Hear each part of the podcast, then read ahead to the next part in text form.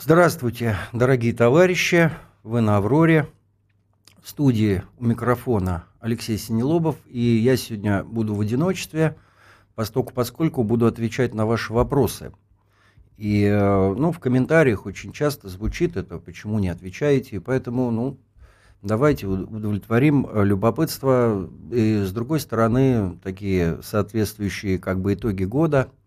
Э, поскольку, поскольку Вчера был открыт уже анонс, и вчера уже были вопросы. Они сегодня, к сожалению, соскочили, я их не вижу. Но там было два вопроса очень интересных, и с них я, наверное, начну.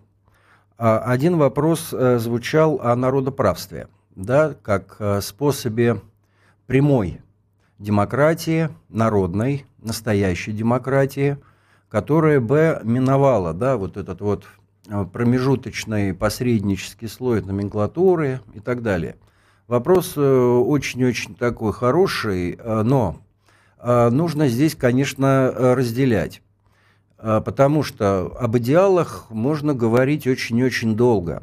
И, конечно, если не только наша страна, но и вся планета оздоровится и встанет все-таки на нормальный человеческий путь развития – может быть, когда-нибудь оно и произойдет. А, но а, с учетом нынешних тенденций расчеловечивания и с учетом вот состояния нашего общества и общественного сознания, я думаю, что это, конечно, больше такая утопия. Потому что действительно мы можем сегодня этого очень наблюдать. Да? Потому что ведь Самое главное здесь пропасть непреодолимая – это все равно индивидуальное сознание и массовое общественное сознание. И для того, чтобы вот это вот народоправство прямое работало, конечно, необходим очень высокий уровень и образовательный, и моральный, и нравственный. У нас, конечно, этого нет. И здесь э, это можно очень-очень легко увидеть в нашей повседневной жизни.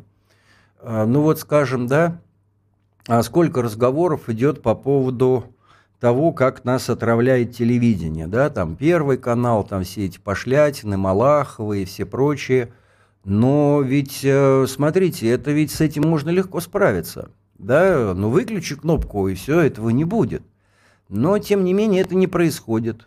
Многие с удовольствием это все употребляют, и поэтому надеяться на то, что вот в подобного рода условиях у вас возникнет вот это вот прямое народуправство, было бы, наверное, на мой взгляд, на, наивно.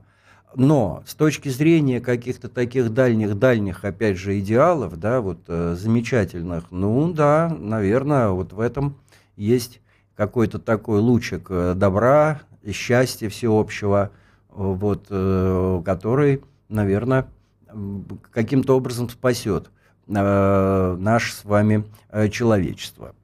А второй вопрос, который тоже вчера прозвучал, э, он был связан с тем, что на просторах интернета появились ролики, в которых открыто уже, не стесняясь, говорят о том, что современное общество и наше тоже, оно абсолютно открыто элита и быдло да, то есть вот э, по этому поводу там даже какие-то такие хайповые, значит, вот ролики даются, и это вроде, дескать, вызывает какие-то возмущения, удивления, что подобного рода вещи как бы они игнорируют, да, там, традиционные представления там, о классовом обществе.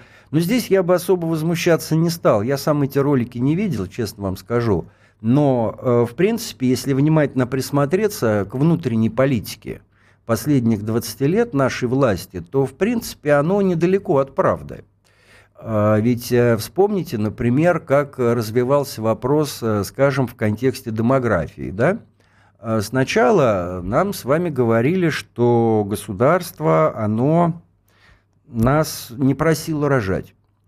А потом ситуация изменилась, и стали заявлять совсем другое, что молодая девушка без живота, она не патриотка.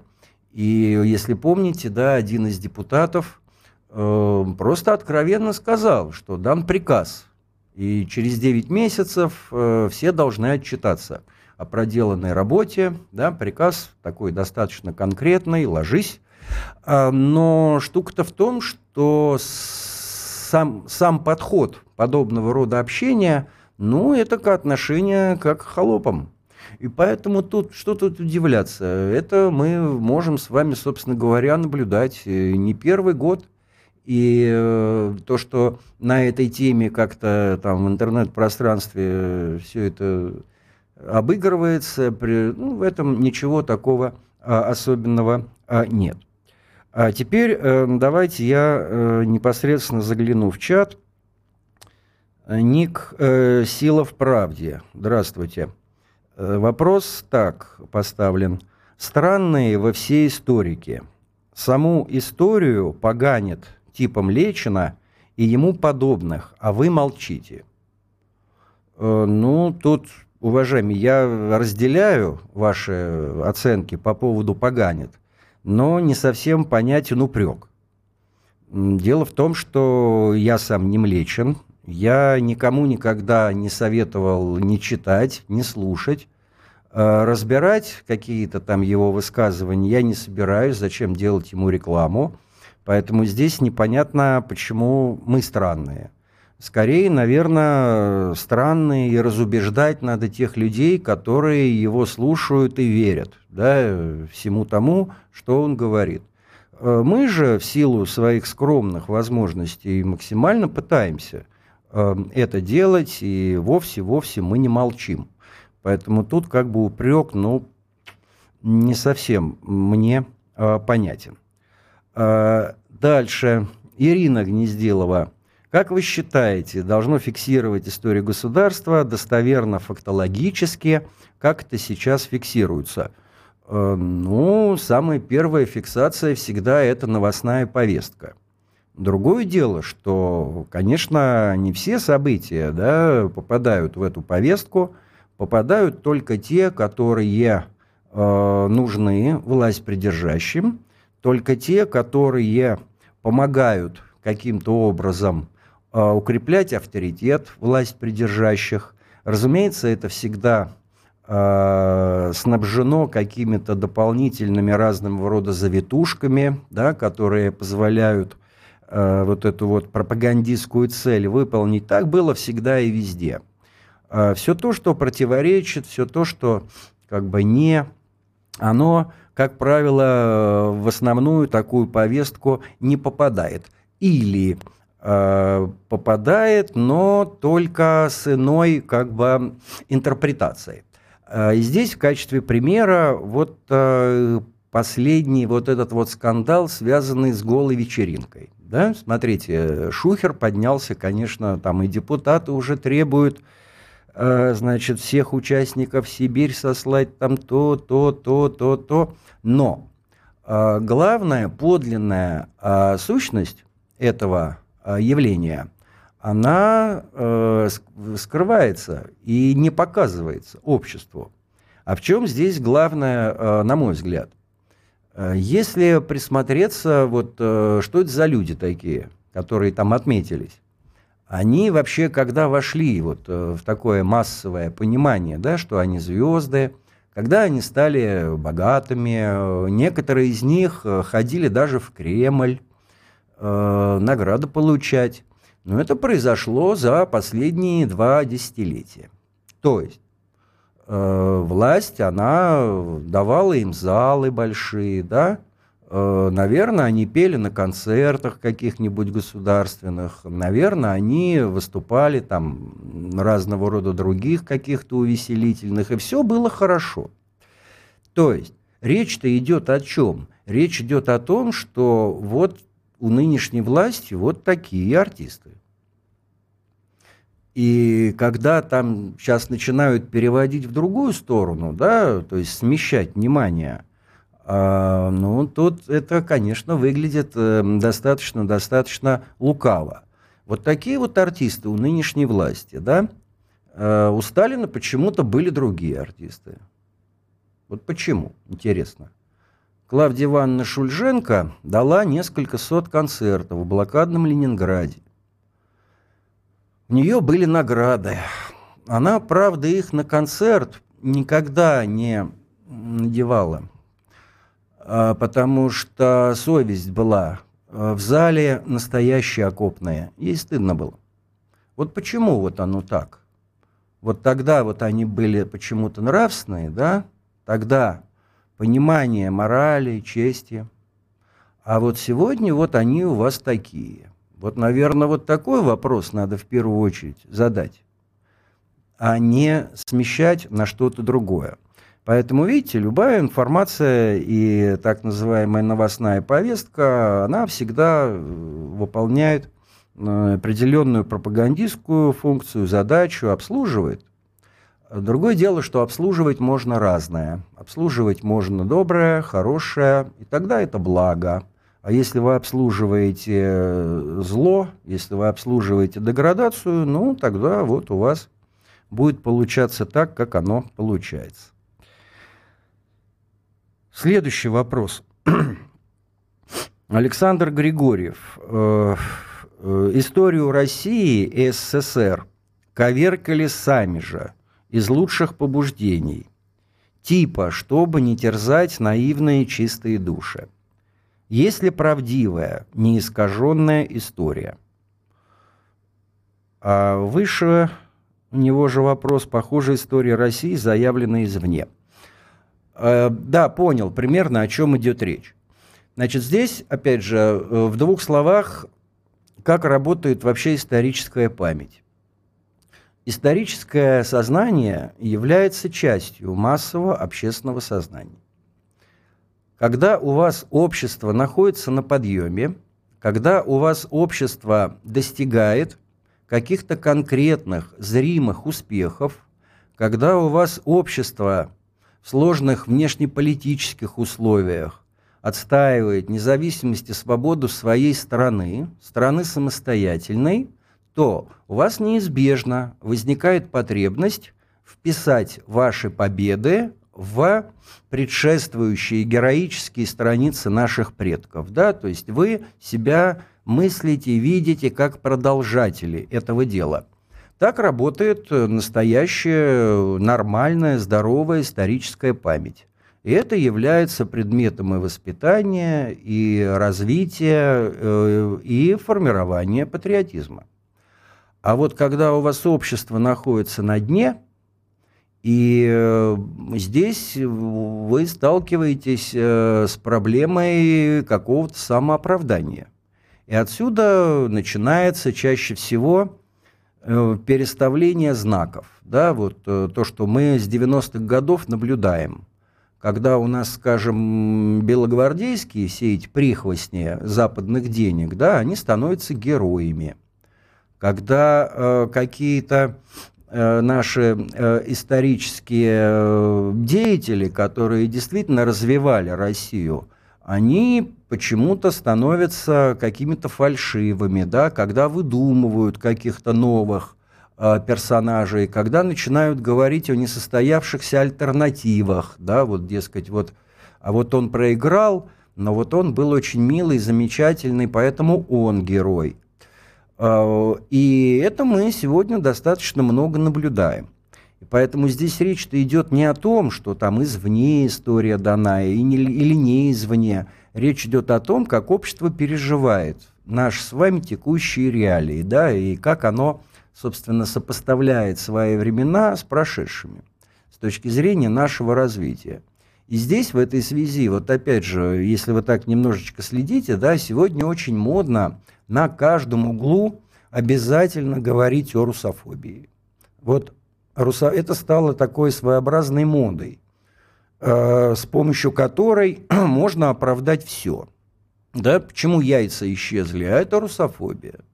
То есть любое внутреннее какое-то неустроение, любое какое-то внутреннее безобразие обязательно объяснять именно этим. Вот опять же, да, смотрите, параллель такой исторический мостик. Чем в сталинскую эпоху, ну, ни у кого бы даже вообще язык не повернулся бы. Какую бы то ни было проблему объяснить только вот происками, да, кого-то. Проблема решалась, потому что это была реальная политика, это была реальная политическая воля, государственная воля. А сегодня нет. Сегодня подобного рода вещи, они используются как такие адвокаты неумелости, нежелания, еще каких-то вещей, да. Поэтому, понимаете, история, она всегда является оружием, да, в руках власти, только она может быть оружием созидания, а может быть оружием э, разрушения. Может ли быть настоящая, вот как вы тут написали, подлинная, да, вот такая вот единично подлинная история? Нет, не может быть. Э, почему? Потому что особенностью гуманитарного знания является то, что в отличие от естественников, да, где четко разделен субъект, ученый, и объект, первая природа, в гуманитарных науках объект и субъект совпадают. То есть мы изучаем сами себя. И отсюда взгляды самого историка, его мировоззренческие, ценностные, нравственные – Э, позиции, они непосредственным образом отражаются в его концепции. Да? И поэтому здесь какой-то одной единой а, быть не может. Но вещь-то заключается в том, что это-то как раз-таки и способствует расширению мыслительной деятельности о прошлом. И на самом деле вот эта вот некая кажущаяся многоголосица, это в какой-то степени благо но только если мы говорим, конечно, о самых лучших образцах, да, то есть о самых лучших историков, потому что, ну, ясно, что там э, и лгунов было много, и э, там, скажем, продажных тоже было много, конъюнктурных, это все понятно. Но мы же не по ним, понимаете, да, выносим основной вердикт. Поэтому нет, история это вот такая вот, собственно говоря, наука, и она всегда зеркально э, отражает э, происходящие непосредственно в обществе события. Да, и это непосредственно воздействует, конечно, и потом отражается э, в той э, или иной э, концепции. А еще один вопрос, который мне вчера пришел, очень забавный, очень необычный. Э, он был посвящен сказочным злодеям. Вот, казалось бы, такая какая-то деталь, да, незначительная – а, и вопрос, он там примерно звучал так. А почему в советских мультфильмах и фильмах, а, значит, всю вот эту вот лесную нечисть, там, Бабу-Ягу и всех прочих, показывали больше как негативно, а вот сегодня в современных фильмах они все такие милые, все такие замечательные, все такие прикольные. Ну, на первый взгляд, мелочь. Но на самом деле, э, так, если немножечко размасштабировать, э, в этом очень-очень большой смысл. Э, он заключается вот в чем. Э, понимаете, в советской парадигме сознания, воспитания, морали четко э, были установлены границы, где добро, а где зло. И, ну, помните, да, наверное, что такое хорошо, что такое плохо. И подход был какой? Что все то, что хорошо, мы с вами его должны лелеять, распространять, защищать, оберегать, развивать. А все то, что зло, с этим надо бороться, потому что оно наносит ущерб. Да? И отсюда на советском телевидении – подобного рода пошлятины, которые сегодня трудно себе это представить. А после разрушения советской страны, советского общества, когда стала внедряться вся вот эта вот э, западная, так называемая, да, парадигма с вот этими вот э, дурманами, э, общечеловеческие ценности, вот эта вот идея а, толерантности да, ко всему, а, вот она стала размывать все вот эти представления и понимания. Это абсолютно буржуйская штука, потому что в буржуйской модели потребительского общества там продается все. И лучше всего продается грех и порог. Да, вот то, что мы можем наблюдать сегодня на телевидении – Э, все эти ясновидящие, колдуньи, экстрасенсы, потому что, ну, мы с вами прекрасно понимаем, что это состав, вообще-то, ну, скажем так, скромно, правонарушения. Тем не менее, это все есть. Да? Почему? Потому что оно покупается. Покупается, продается, есть зрители, есть почитатели, на этом можно э, деньгу сколотить. И поэтому вот эти вот представления о добре и зле, они стираются, стираются. И отсюда э, общество постепенно, э, оно превращается в очень податливое, в очень терпимое. Его можно насиловать как угодно, объясняя все это какими-то там вот ценностями, какими-то непонятными общечеловеческими, да, в отрыве от классовых ценностей, в отрыве от э, острых каких-то социальных вопросов и всего прочего. То есть Э, в общей системе вот этой вот э, буржуйской э, отравы, это очень-очень здорово работает. А потом, сами понимаете, да, когда у человека вытравливают вот эти вот принципы, принципы, ну, происходит процесс расчеловечивания. То есть он теряет обязательные, необходимые характеристики личности ценностные, да, и он, он очень, он становится как тесто, лепи, что хочешь, абсолютно. Поэтому вот э, такая вот такая вот эта вот деталь, она вроде бы мелочь, но тем не менее, э, как я думаю, она работает именно так. Именно так работает, и не случайно э, вот э, уже где-то с 89-го, 90-х годов на экранах э, Советского еще Союза Э, очень быстро американские мультфильмы стали вытеснять наши, да, ну посмотрите, там же диснеевские, это же супер. Вот. То есть это все так потихонечку, потихонечку, шаг за шагом, системно оно э, работало и вело, э, конечно же, к разрушению.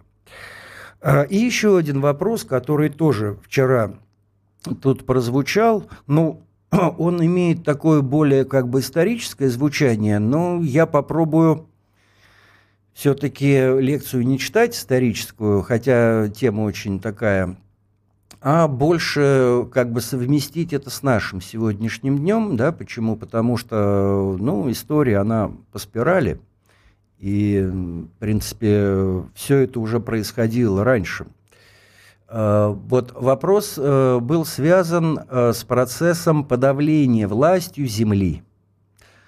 Потому что, ну, особенно, конечно, это актуально до, до советского периода, когда этот процесс происходил, каким образом власть да, ну, имеется в виду самодержавная власть, устанавливала вот этот вот жесточайший крепостнический режим, превращала людей, значит, вот в холопов, и как все это происходило, да, почему это потом привело, ну, к абсолютно арабским, в общем-то, условиям для большинства крестьянства уже во второй половине XVIII века к продаже людей.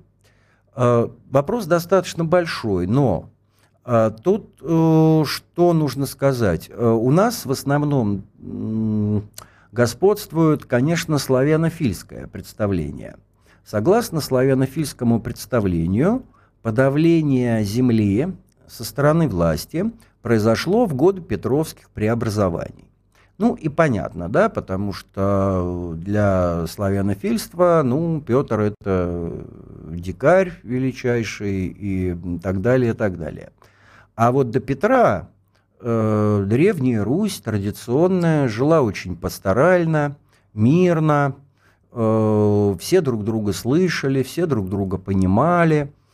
Правда, для славянофилов было большой загадкой объяснить, там, не знаю, Разинское выступление, Соловецкое сиденье, церковный раскол – городские выступления, мятежи, которые сопровождали весь 17 век, для них это стало вот непреодолимым препятствием. Да? Конечно, если э, по-серьезному говорить, то этот процесс начался уже в 17 веке. Но что вот э, там в нем интересно? Э, когда мы говорим о том, что э, власть подчиняла полностью землю, когда мы говорим о том, что власть отнимала у земли последние возможности, да, через а, свои выборные институты каким-то образом достучаться, здесь мы не учитываем одной важной вещи, которую можно сегодня воочию наблюдать. Дело в том, что э, власть, она подавляла землю руками зажиточной части земли. Вот это вот очень интересное явление. А, и это, как ни странно, здорово-здорово э, работало. То же самое, как сегодня, кстати, происходит.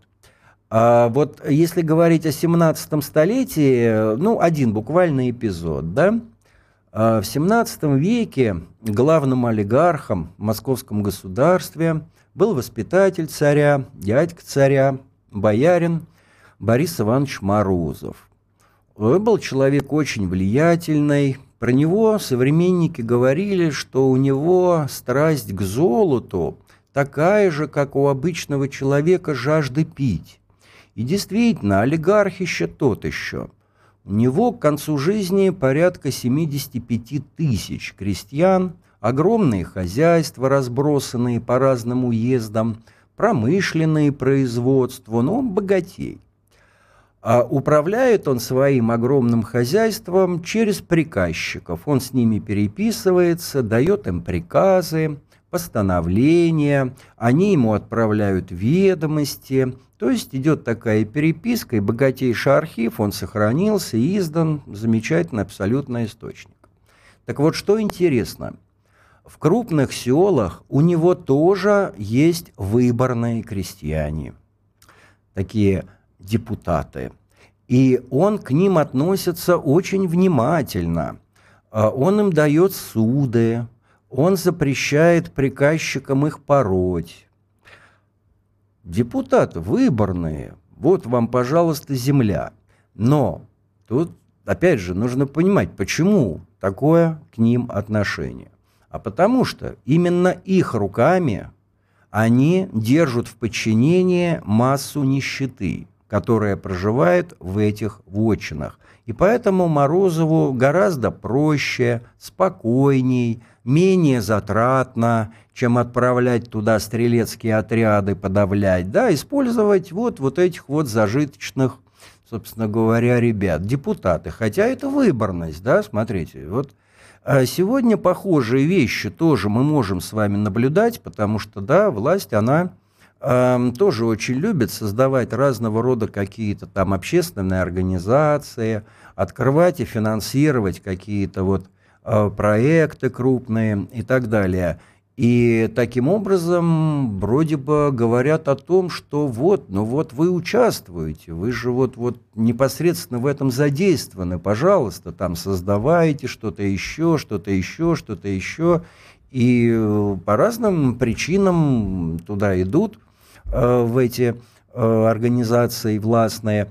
А, но объективно, конечно, нужно иметь в виду, что они Э, своими усилиями только укрепляют, собственно говоря, эту власть, да, и э, фактически э, позволяют ей чувствовать себя более спокойно. Поэтому вот тут вот э, это все на самом деле уже было, э, все, все вот эти вот механизмы, да, и э, в 17 веке это тоже, в общем-то, достаточно э, было э, понятно. И там все эти воздыхания по поводу Земского собора, что вот это сословно-представительное учреждение, что вот это вот настоящий голос земли. Нет, это все очень наивно. Потому что как только в 1649 году приняли соборное уложение, Земский собор стал уже абсолютно ненужным, да? И в 1653 году прошел последний, но он рассматривал внешнеполитический вопрос, а не внутренний. И все. И после этого власть полностью перестала нуждаться в этом учреждении. Кстати говоря, земля как-то очень спокойно на это прореагировала.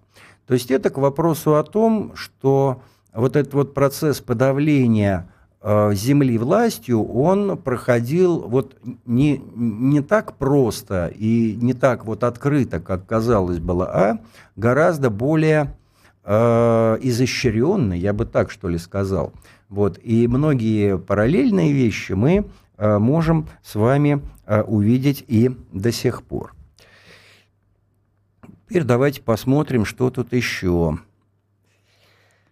Так, история СССР коверкали а, из лучших. Но неискаженной истории мы а, уже, а, собственно говоря, а, сказали.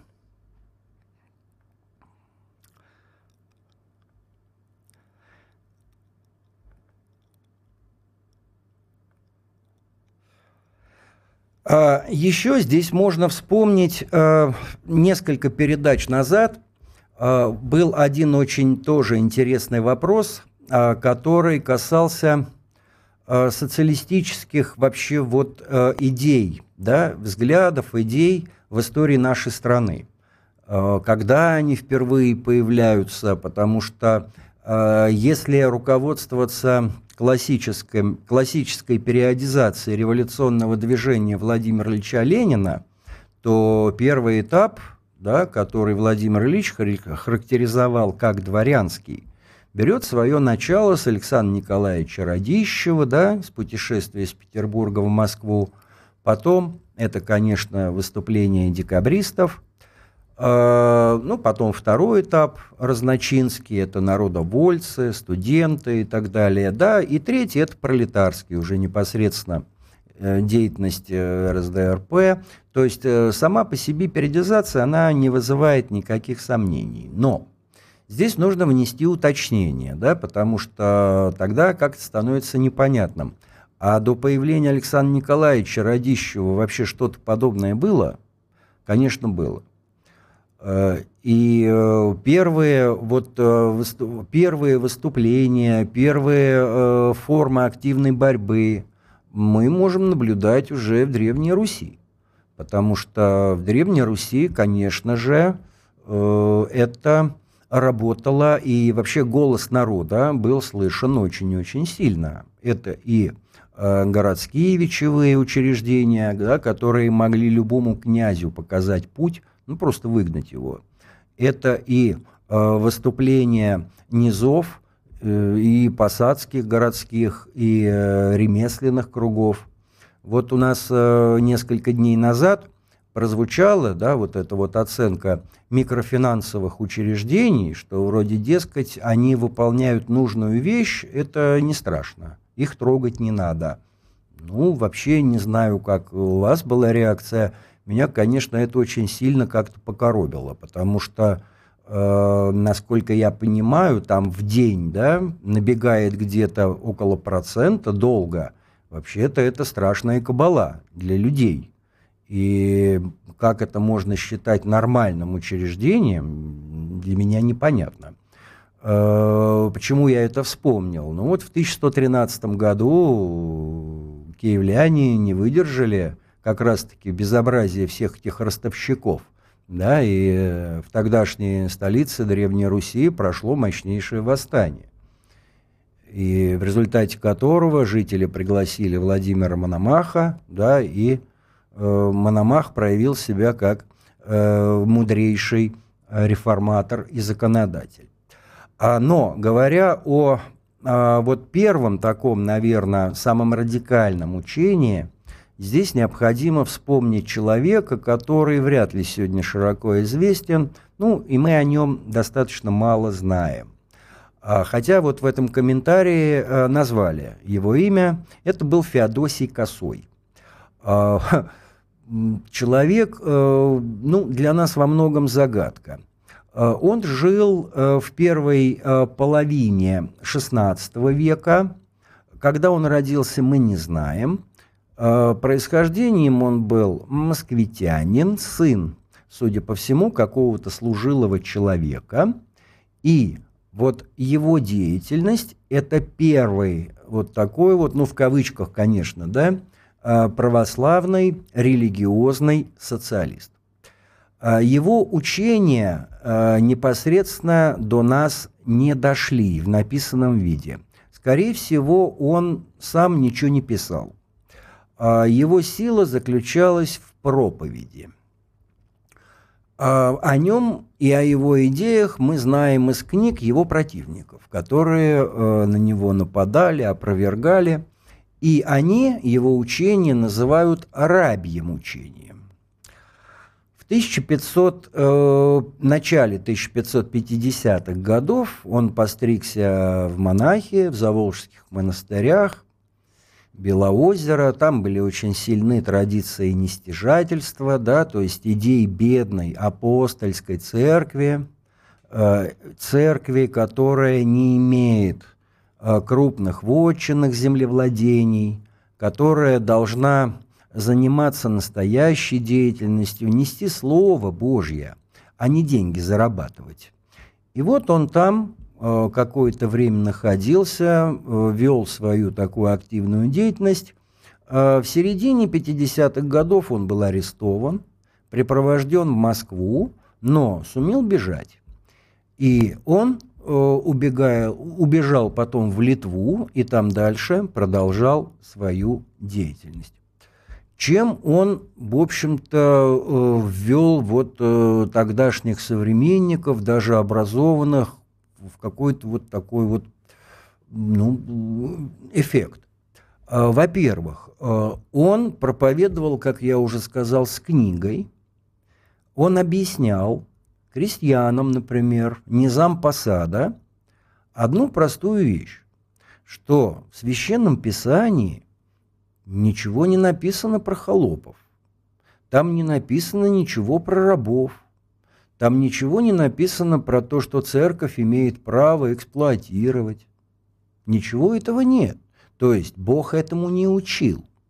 Здесь вот, да, обращаю ваше внимание, что он сам, конечно, был человек верующий, и как все средневековые э, э, вольнодумцы и еретики, они не выходили за пределы религиозного. То есть у них сознание религиозное, но они суть были враждебны церкви, потому что выступали с критикой церкви, выступали за реформирование церкви, да, ну это то, что позднее в рамках уже Европы получит название реформации и так далее, и так далее, и так далее. Еще одна очень интересная вещь, она у него связана с отрицанием э, всей обрядовой стороны – деятельности церкви, здесь он, конечно, занимал очень крайние позиции для своего времени, потому что все обряды, иконы и все прочие вещи, все это он считал идолопоклонством. И никакого отношения э, к улучшению человека это не имеет. То есть он ратовал, как э, и его товарищи, э, скажем так, идейные э, на Западе, Э, гуманисты, да, за именно морально-нравственную особенность и качество человека. А сила его убеждений заключалась в том, что он был очень книжен, очень начитан и всегда выступал с книгой. У него также прослеживаются впервые э, некие такие представления, как бы мы сейчас сказали, об интернационализме, ну, в кавычках, конечно. Почему? Потому что он тоже разделял мысль, что все народы едина суть. И что Бог, а, Он в первую очередь замечает, выделяет и любит людей моральных и нравственных. Вот это вот самая главная его идея, ну, то, что лежало в основе, собственно, гуманистического тогда движения, понимания, но с точки зрения, да, канонической церкви, конечно, это, этого было вполне достаточно для того, чтобы при, припроводить э, на костер без всяких разговоров. И еще у него тоже есть интересная такая вещь, он, конечно, критикует церковь за то, что она приучает людей к покорности, что она заставляет людей мириться с несправедливостью. И он проводит четко вот эту связь, да, что церковь, она прислужница государственной власти, что она держит э, народ э, вот в этом состоянии, обманывая, по сути, дело его. Ну, здесь прямые параллели, конечно, с Александром Николаевичем Радищевым, да, который, я вам напомню, писал, что э, союзно общество гнетут, да, имея в виду и э, монархическую власть самодержавную, и, э, собственно говоря, э, церковь. Теперь давайте сейчас посмотрим еще, может быть, какие-нибудь вопросы? Э, хотя у нас уже э, время подходит. Сейчас мы, может быть, какой-нибудь заключительный вопрос э, посмотрим. Посмотрим. Ну, давайте так, постольку, поскольку здесь в основном такие вот общие какие-то идут Допустимо решать споры историков. Так, про это я говорить не буду. Достаточно было сказано уже и Спицыным, и Колпакиде. К философу Фрому я не философ, это лучше у философов спросить.